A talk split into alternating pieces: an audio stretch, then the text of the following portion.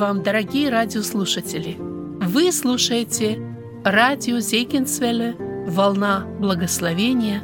В этой радиопередаче вы услышите проповеди на разные темы. Говорит Вениамин Назарук.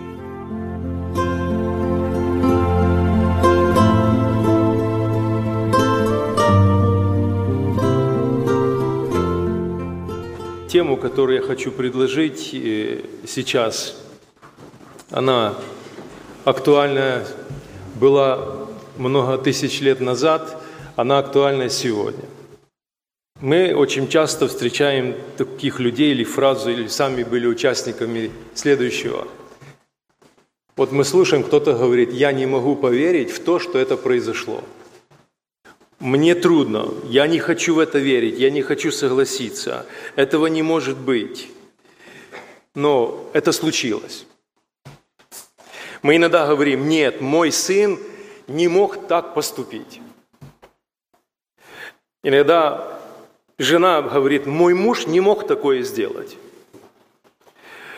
Мы можем говорить о, о ком-то угодно, она не могла так сделать и так далее. Ну, а реальность жизни, она обратная. Есть всему свое объяснение. Вот посмотрите, есть причина и есть следствие. Следствие – это результат, правильно? То, что случилось. Следствие – это финиш. Следствие – это не случайность. Спортсмен выиграл медаль. Это случайность? Нет, это следствие. Следствие длительных, упорных тренировок. И никто бы из нас не выиграл ни одной медали, выйдя на беговую дорожку. Потому что это куча времени, это куча усилия, это куча финансов, это куча всего того, что потом вылилось в эту медаль. Победа, любая победа, это не случайность, это следствие. И мы прекрасно понимаем, что падение – это тоже не случайность. Это результат. Это следствие. Поражение, любое поражение в жизни, это тоже не случайность. Не случается вот так, вдруг человек упал. Вот вдруг он потерпел поражение. Братья, так не бывает. Есть закономерности, есть, есть законы, Божьи законы, которые работают. Ходил, значит, не там. Был не там, делал не то. А потом это вылилось в то. Понимаем, да? Помните, как в притчах написано? Славе предшествует что? Смирение. Да, славе предшествует смирение. Другими словами, чтобы ты был прославлен, к этому тебя должно что-то привести. В другом тексте написано, что погибели предшествует что? Гордость. Погибели предшествует гордость и падению надменность. Другими словами, есть клубочек, как мы говорим, ниточка, которая приводит к результату. И то, что случилось, это часто видимая форма того, что было до этого. Мы это прекрасно все понимаем. Иногда эти причины, которые приводят к результатам, они видимы, а иногда нет. Поэтому я задаю сегодня вопрос, и мы попробуем на него ответить в свете Писания. Почему случается то, что случается? Почему случается то, что случается? Евангелие от Луки, 17 глава, с 26 по 30 текст. Евангелие Луки, 17 глава, с 26 по 30 текст. «И как было в дни Ноя, так будет и в дни Сына Человеческого. Ели, пили, женились, выходили замуж – до того дня, как вошел Ной в ковчег и пришел потоп и погубил всех.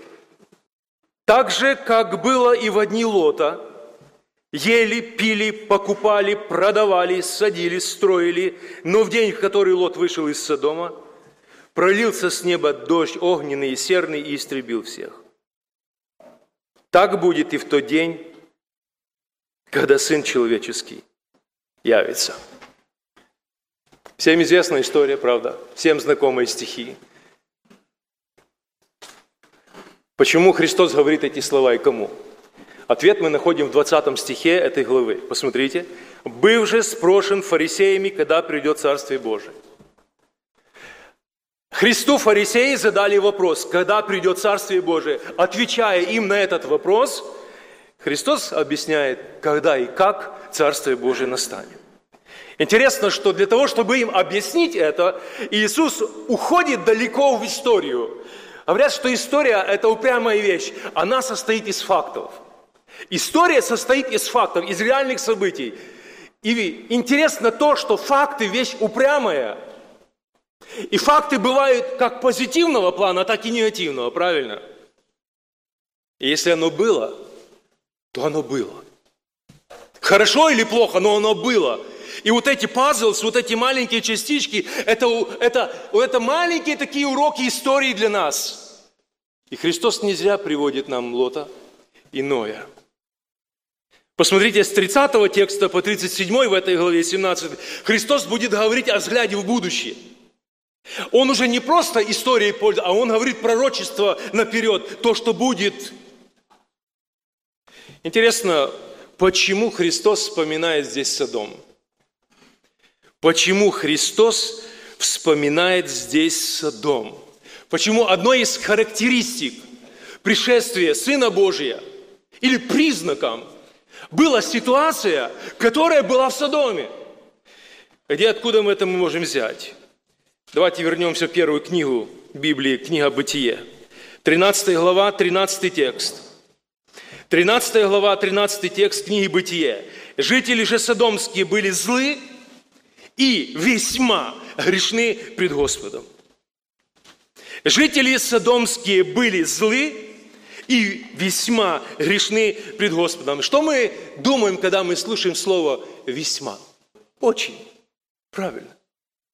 Ну, например, когда Бог творит землю, и написано, создал Господь Бог землю, и все то, что Он увидел, было весьма хорошо – когда Писание хочет подчеркнуть, что был кто-то очень красив, например, из женского рода, да, в Писании, сказано, она была женщина очень красивая. Значит, подчеркивая это слово весьма, мы говорим очень. Где-то овер-лимит какой-то, обыкновенности. Обыкновенности даже зла.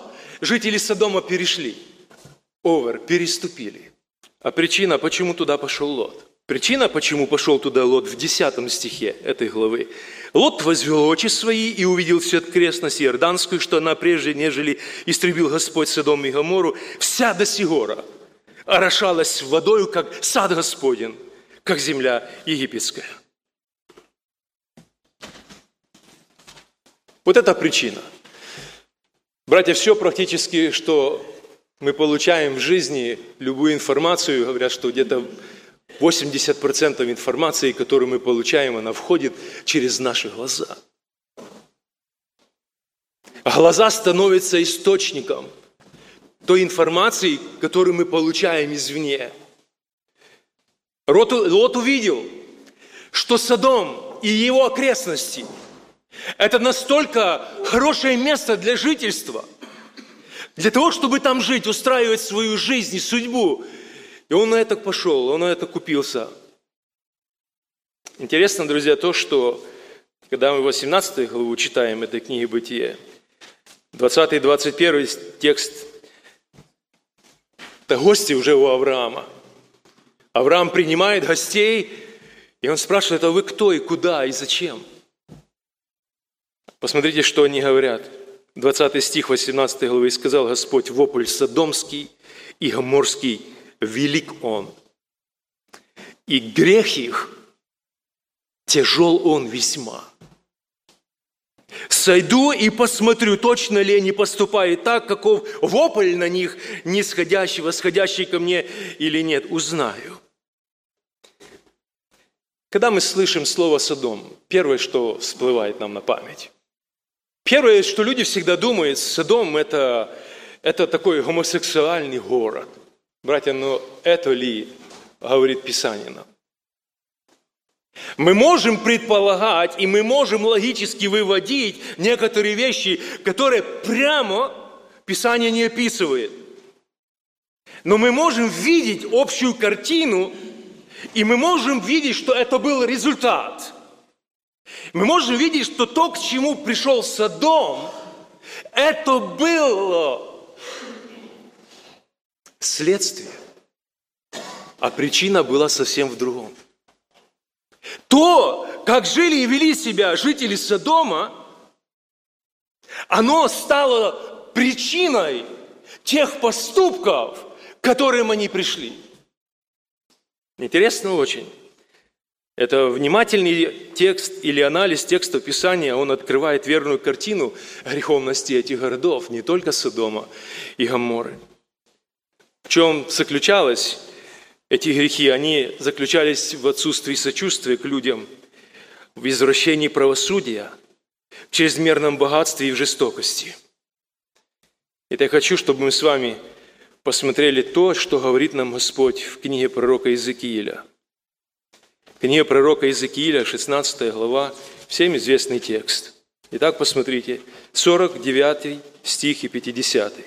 «Вот в чем было беззаконие Содомы сестры твоей и дочерей ее». Итак, замечаем, в гордости, пресыщении, праздности и она руки бедного и нищего не поддерживала. Четыре причины, которые озвучивает Писание здесь.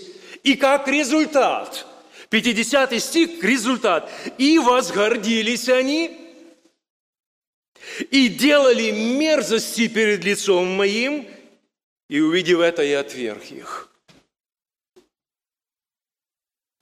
Здесь четко вырисовывается причина и следствие или нет?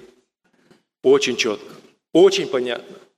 Есть причина, почему садомляне стали теми, кем они стали.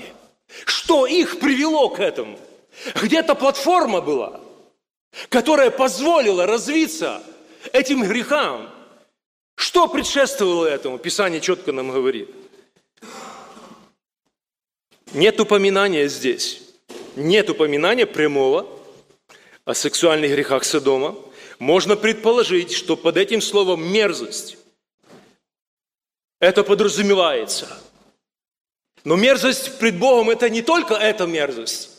Например, Писание говорит, что неверные весы – это тоже мерзость пред Богом. Писание говорит, например, что жертва нечестивых – это тоже мерзость пред Богом. В каждой стране, как и в каждом, наверное, семье, особенно на Востоке, есть определенные законы, по которым живут люди. Одним из хороших, прекрасных законов Востока был закон гостеприимства. И тот, кто нарушал эту заповедь,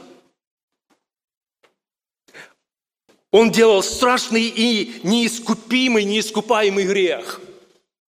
Жители Востока отличались особой гостеприимностью. Что мы видим? на примере Авраама. Авраам, не зная совершенно этих людей, устраивает им маленький пикник. Он встречает их, он задействует слугу, он задействует Сару, он задействует самого себя. Он встречает незнакомых людей. Пример Авраам – хороший пример для нас.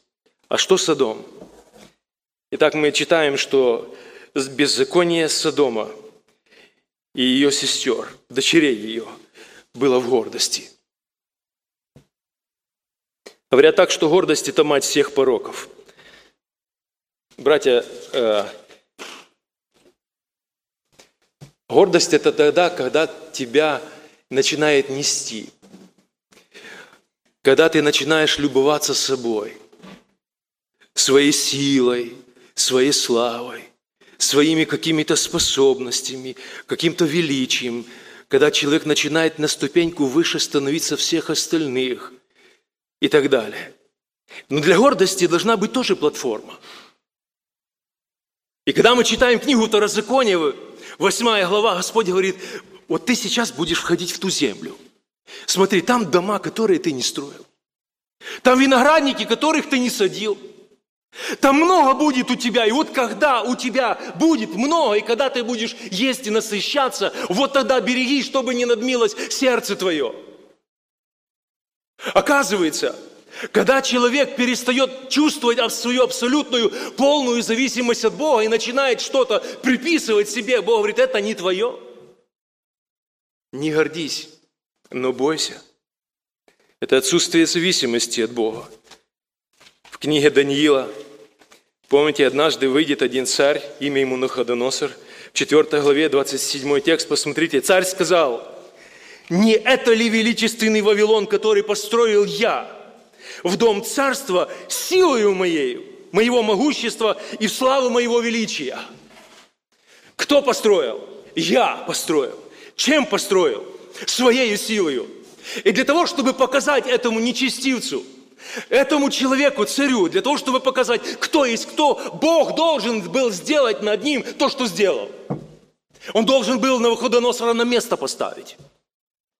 Он должен был провести над ним этот воспитательный круг работы для того, чтобы достигнуть, что потом он сказал, ныне я Навуходоносор, славлю, превозношу, величает царя небесного, которого все дела истинные пути праведные, который силен смирить ходящий гордо. Где ты, Навуходоносор, со своей силой, славой и величием? Где?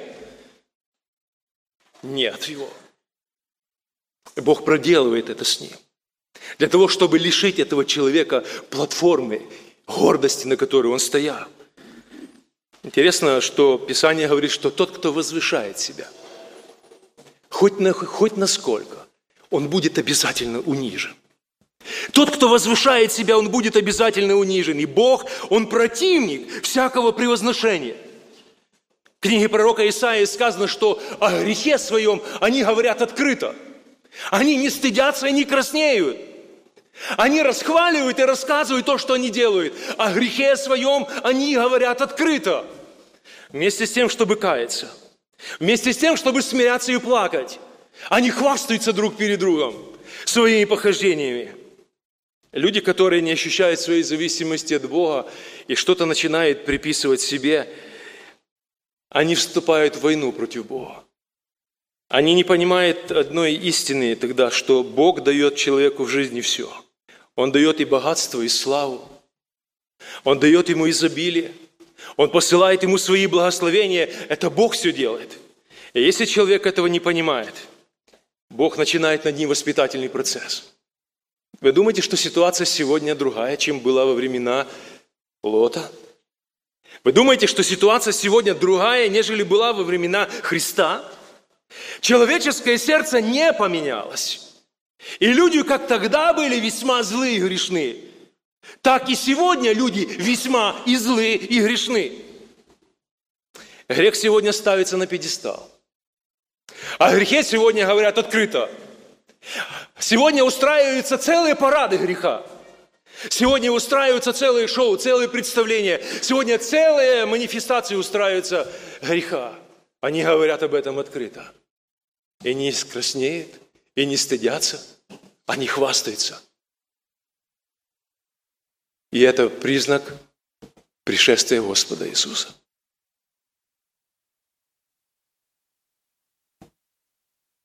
Гордость как ожерелье.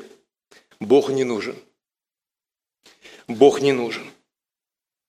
Мы не будем, братья, много останавливаться над этим. Второй момент давайте посмотрим – Причина, почему содомляне стали тем, кем они стали. Мы снова читаем в этой главе, мы читаем, что причиной была не только гордость, но и пресыщение. Что такое пресыщение, братья? Что такое пресыщение? Это излишество.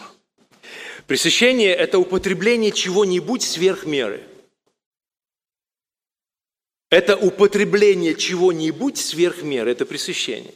И Писание говорит нам, что даже, что даже мед – такая хорошая вещь, но нехорошо есть много меда.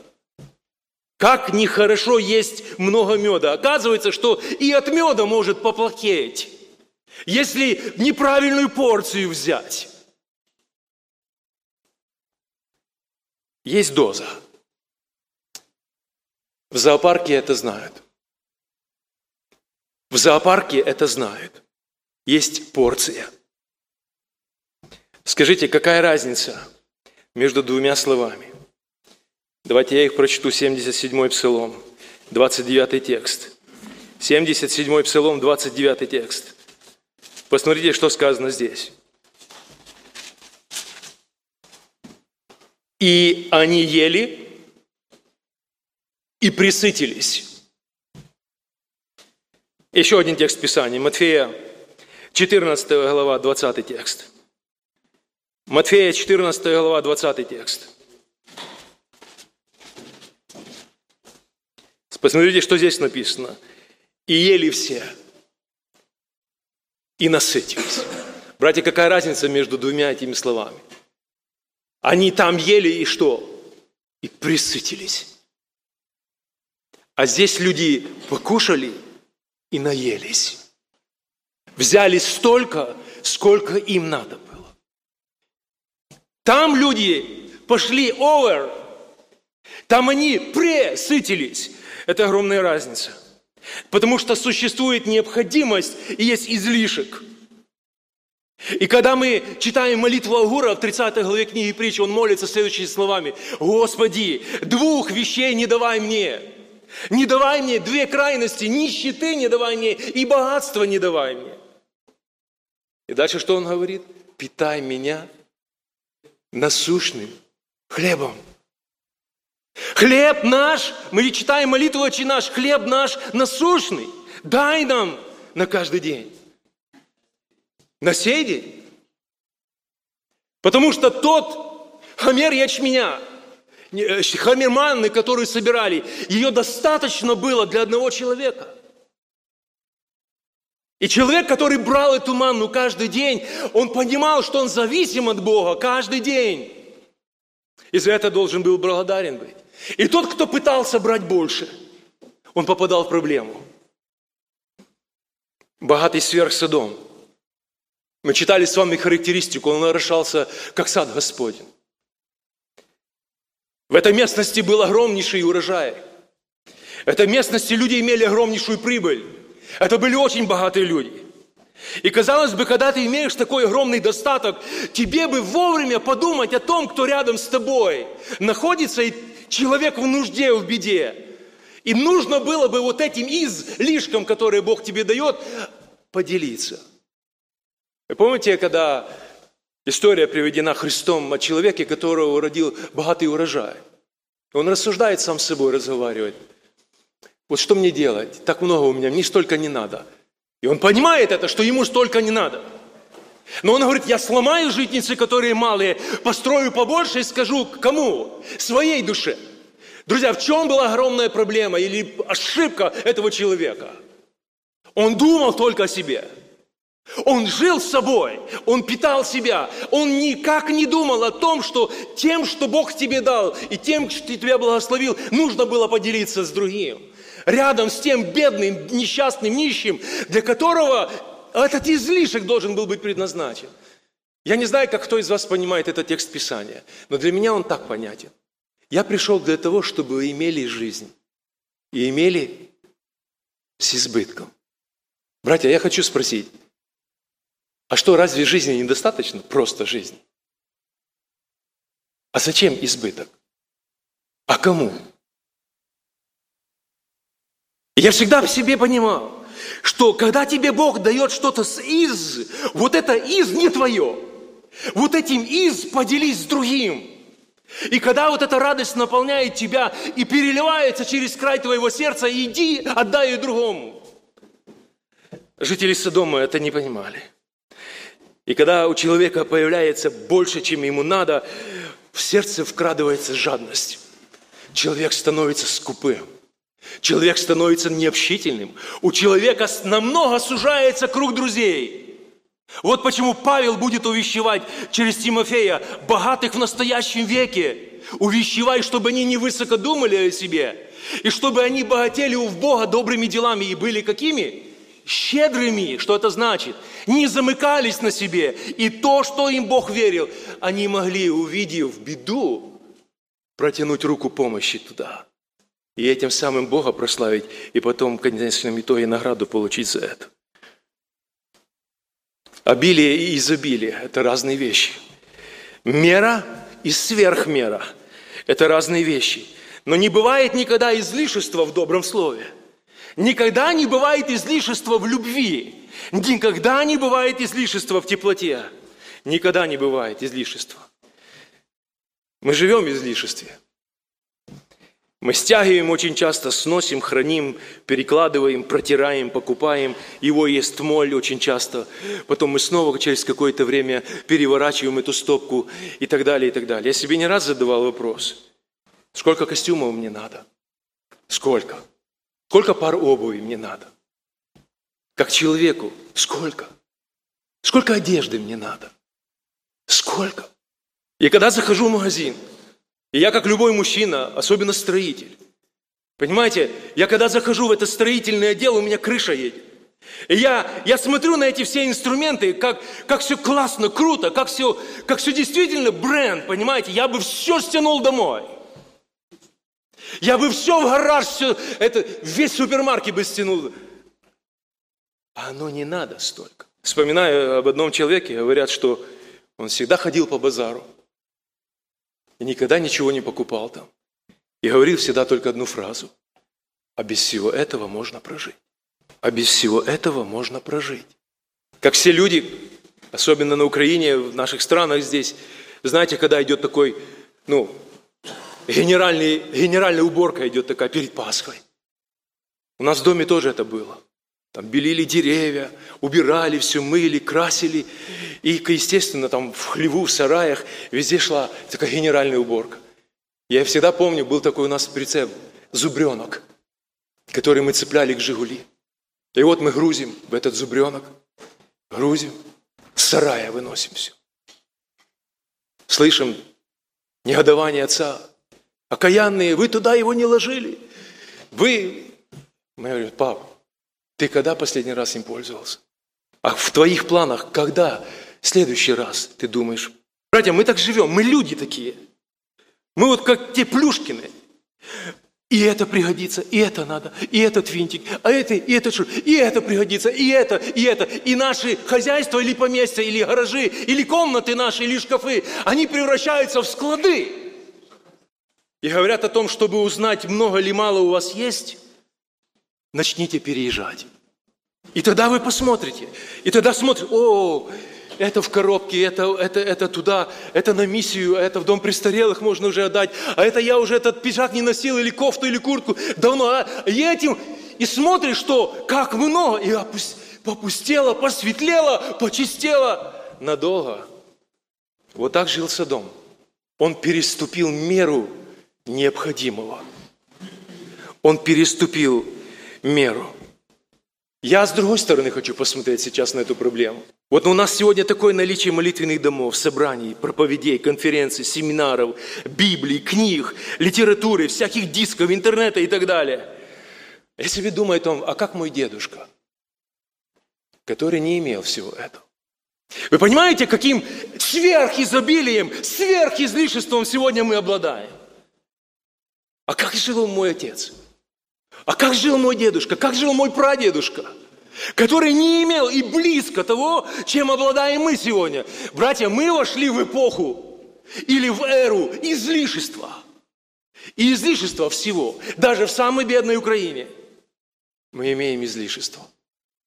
Это была одна из проблем Содома, которая привела его к такому состоянию, потом, которая вылилась в то, что они делали.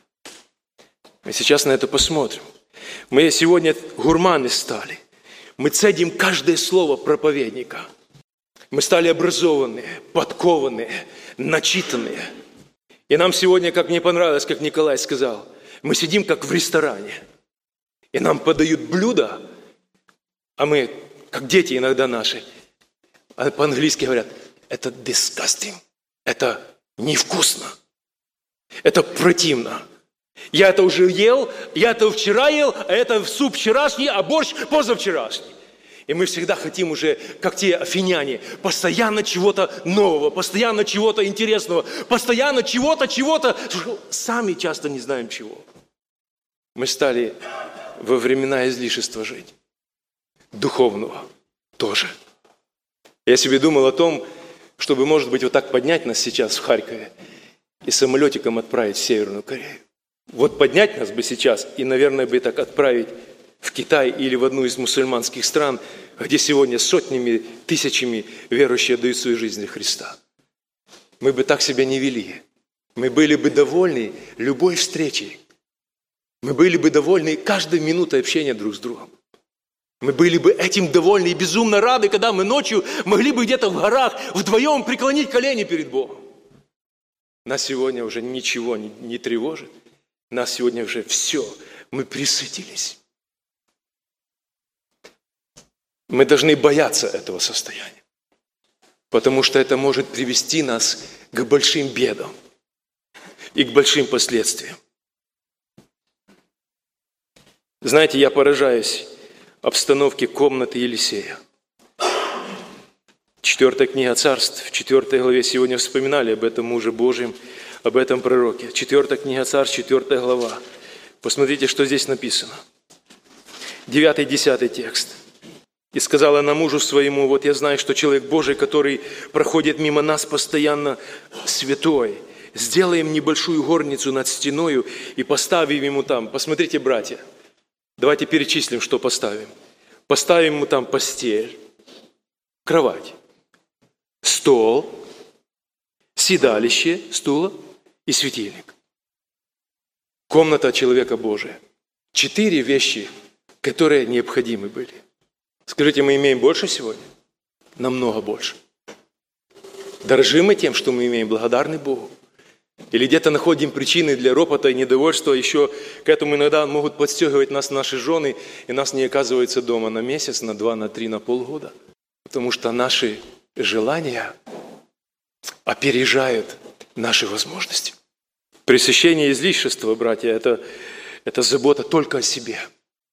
Очень часто и поэтому грех Содома, я сказал, было не видеть нужды. Более того, грех Содома заключался в том, чтобы наказывать и притом безжалостно всякого, кто думал иначе.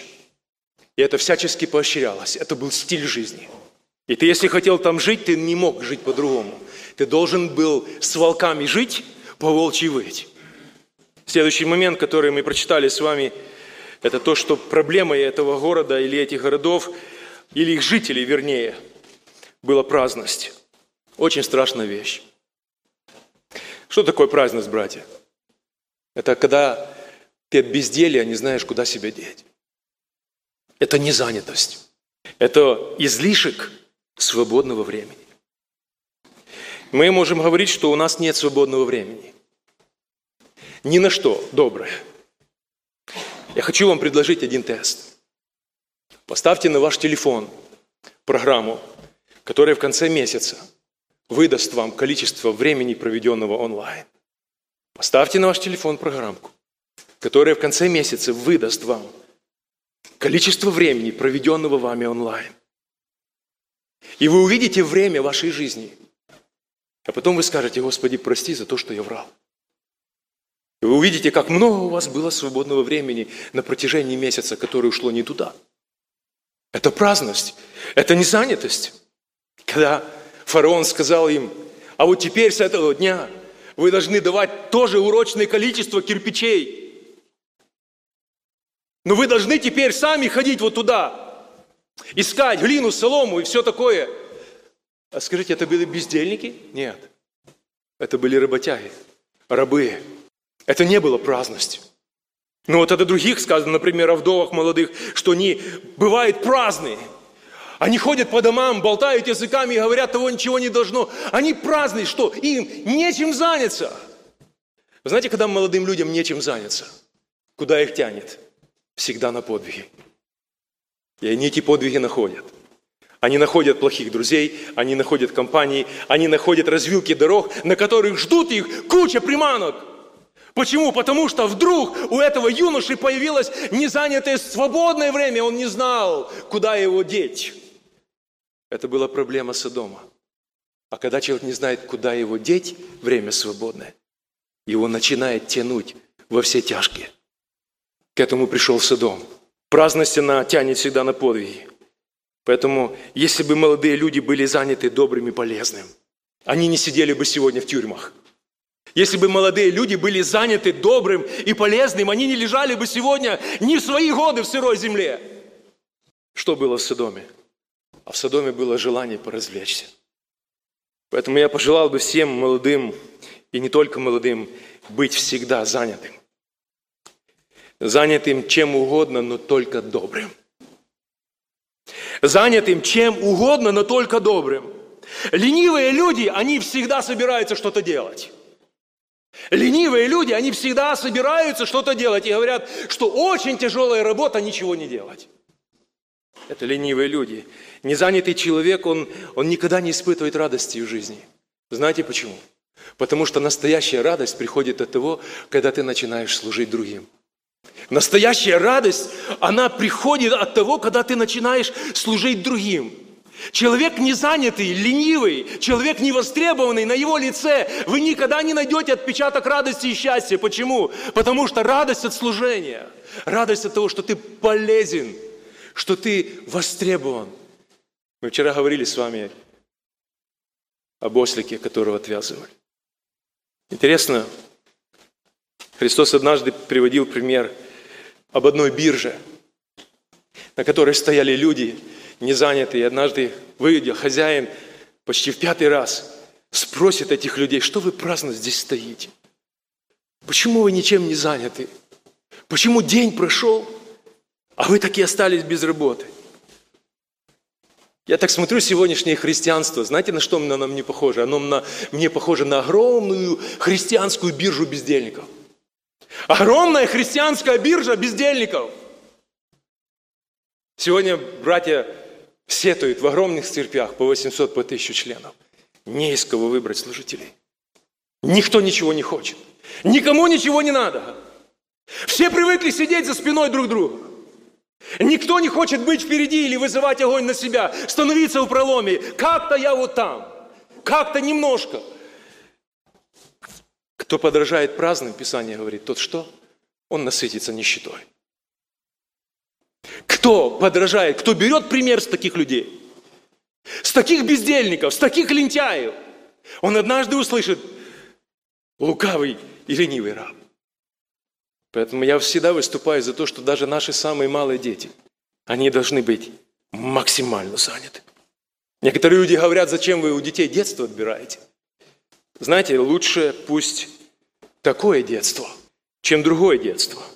А это детство записано в 19 главе книги «Бытие». Мы дочитаем этот стих сейчас. 19 глава книги «Бытие», 4-11 текст. Посмотрите, что написано. «Еще не легли они спать, как городские жители Содомляне, от молодого до старого». 11 текст этой главы. «А людей, бывших в приходе в доме, поразили слепотой от малого до большого» мы можем очень четко понимать, что здесь присутствовали все вековые категории. И это воспитывалось в детях уже.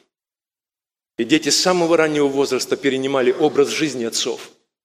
И если папа не при деле, если папа бездельник, то вы думаете, сын будет другим? Если папа не пример был, если папа думал только о земных вещах, вы думаете, о каких-то высоких духовных ценностях сын будет думать? Нет. Пусть лучше будет детство занятое, чем вот такое детство. Поэтому нагружайте себя, у кого есть дети, полезным, добрым, и не останется времени разгуливаться по кровле. Вспоминайте эту историю из Писания. Последнее, что в этом списке мы прочитали с вами, что она руки бедного и нищего не поддерживала. Она руки бедного и нищего не поддерживала. Знаете, что у жителей Содома, у них было желание максимально надругаться над пришельцем. История говорит о том, что в этот город стекалось очень много бедных, нищих людей, которые желали, чтобы им помогли вот эти богатые, в сверхизобилии живущие люди. Но как у каждого города были свои законы, Содом издал для себя свои законы. И одним из этих законов было следующее. Они наказывали смертью тех, кто пытался помочь этим людям. И когда эти люди входили в город, и когда они лежали на улицах этого города, эти люди с наслаждением смотрели, как они умирают. Это была жестокость. Это не было сострадание. Эти люди за то, что они хотели войти в город и воспользоваться гостеприимством жителей этого города, они отдавали и оставляли там свою жизнь. Жадность этих людей – как правило, люди, обладающие какими-то материальными благами, они становятся такими. Не всегда, но, как правило, они становятся такими. И жадность этих людей, она не позволяла им тратиться на пришельцев, на бедных и на чужестранцев. И каждый, кто давал бедным хоть воду или хлеб, приговаривался к сожжению в огне. Так жил Содом. Ели, пили, женились, выходили замуж – и не думали, что придет беда. Жизнь текла своим чередом. Но Бог заложил понятие милосердия, сострадания.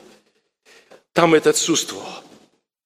Братья, Новый Завет нам говорит о том, что если в ваше собрание войдет человек, и это будет твой брат, или не обязательно в собрание, но если ты видишь брата твоего в нужде, ты говоришь, иди, братик, спитайся с миром, грейся, Бог тебя благословит. В ком Пребывает Божья любовь? Тот, кто любит своего брата. В чем выражается любовь на практике? Когда ты видишь нужду твоего брата, твое сердце, имея те же чувствования, что у Христа Иисуса, открывается для сострадания. Открывается для помощи, открывается для того, чтобы войти в эту беду или нужду. И однажды Христос скажет, я был нах, и вы меня одели. Я был голоден, и вы меня накормили. Вот отсутствие любви и жалости к людям, не нашим, в Содоме, оно зашкаливало. Их мучили, этих людей, над ними издевались и убивали. Но Лот оказался не такой. А Лот, имея определенный опыт жизни со своим дядей, он понимал, что так нельзя. Потому он каждый день в праведной душе своей мучился. Он не соглашался с тем, что он видел. Он мучился – и он ради гостей. Он готов был пожертвовать своими дочерьми. Я хотел бы спросить любого отца здесь. Братья, а кто из нас смог бы поступить так, как Лот? Я не смог бы. Отдать своих дочерей? Кому? Вы понимаете, каких высоких стандартов был этот человек, находясь даже в этом городе? Греха. И грех их был весьма тяжел. Лот был не такого. Он готов был пожертвовать своими дочерьми ради гостей. Я хотел бы вас спросить, а чем вы сегодня готовы пожертвовать ради гостей? У меня другой вопрос, а вообще гости у вас бывают дома? Знаем ли мы все, что такое настоящее гостеприимство? Мы однажды приехали в одну церковь. Нас было восемь человек в бусе. И когда мы заходили в собрание, я сказал, я хочу вас разочаровать. Но когда закончится собрание, и все разъедутся. Церковь полторы тысячи членов. Мы останемся на парковке одни. Они говорят, ты шутишь. Я говорю, нет, поверьте, опыт жизни говорит вам это. Закончилось собрание. Люди такие радостные, довольные. Братья, сестры, спасибо, что вы нас посетили. Как хорошо было, слава Господу. Приезжайте еще, да благословит вас Господь и так далее. Прошло 8-10 минут, мы на парковке остались одни. Замешкался один браток, подходит к нам. Вы что, куда? Ну, мы как, мы домой. Да, вот, у меня здесь есть талончики. Э, э, один доллар снижка в ресторан. Мы выезжали из этого города, нам на север надо было уезжать. А мы думаем, адрес ввели в. А, заедем, пойду. Все равно нам надо кушать, поужинать и дальше ехать. Заходим в этот ресторан, этот брат сидит со своей семьей. У нас 26 часов было пути. Поверьте, братья, нам было о чем говорить. Это то, настоящее очень часто наше лицо. Когда мы не замечаем нужду, как следствие всего перечисленного, как следствие всего перечисленного, этих людей, этих людей, друзья, начало тянуть на подвиги. И оно вылилось в то, что оно вылилось. Поэтому сегодня такие грехи, как гомосексуализм и все эти вещи, которые с этим связаны, они должны иметь базу и платформу. Это должны быть люди, которые живут в излишестве. Это должны быть люди, которые часто не заняты. Это должны быть люди предельно гордые. Это должны быть люди, которые не понимают, что такое жалость и сострадание и нужда. Для этих грехов должна быть платформа. Говорят, что так была сожжена одна из дочерей Лота. Вот таким образом. Следующую девушку, предание говорит о том, что ее обмазали медом, поставили ее на городской стене. И эту девушку закусали пчелы на смерть. Возможно, вопль именно этой девушки услышал Господь. Возможно. И Господь сказал, я иду, чтобы услышать и узнать, точно ли то, что я слышу, это правда. Итак, братья, я заканчиваю следующим. Эта ситуация несет нам уроки сегодня. Какой урок мы можем из этого взять для себя? Самое первое. Все, что мы имеем в жизни, нам дает Бог. Все. Следующее. Бери столько, сколько надо. Не бери сверх меры. Никогда не гордись. Делай доброе. Следующее. Думай о бедном. Будь добрым, отзывчивым и любящим. Будь всегда занят полезным и важным. И два последних момента. Всегда думай о возмездии. И самое последнее – Братья, всегда есть возможность остановиться и покаяться. Эта возможность всегда есть. И Бог готов был помиловать Содом. Если бы в нем нашлось хоть сколько? Десять праведников. Но, к сожалению, хотел бы, чтобы Бог нам помог, смотря на уроки Содома и Гоморы, проверять наше сердце перед Богом. Иначе, если мы пойдем этой дорогой, эта дорога приведет нас к результату определенному. И это станет следствием неправильных наших действий и нашего выбора перед Господом. Поэтому пусть Бог нас в этом благословит. Аминь. Аминь.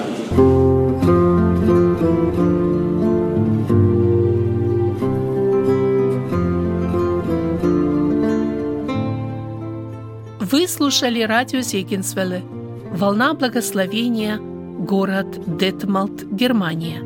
Дорогие радиослушатели, мы желаем вам Божьих благословений.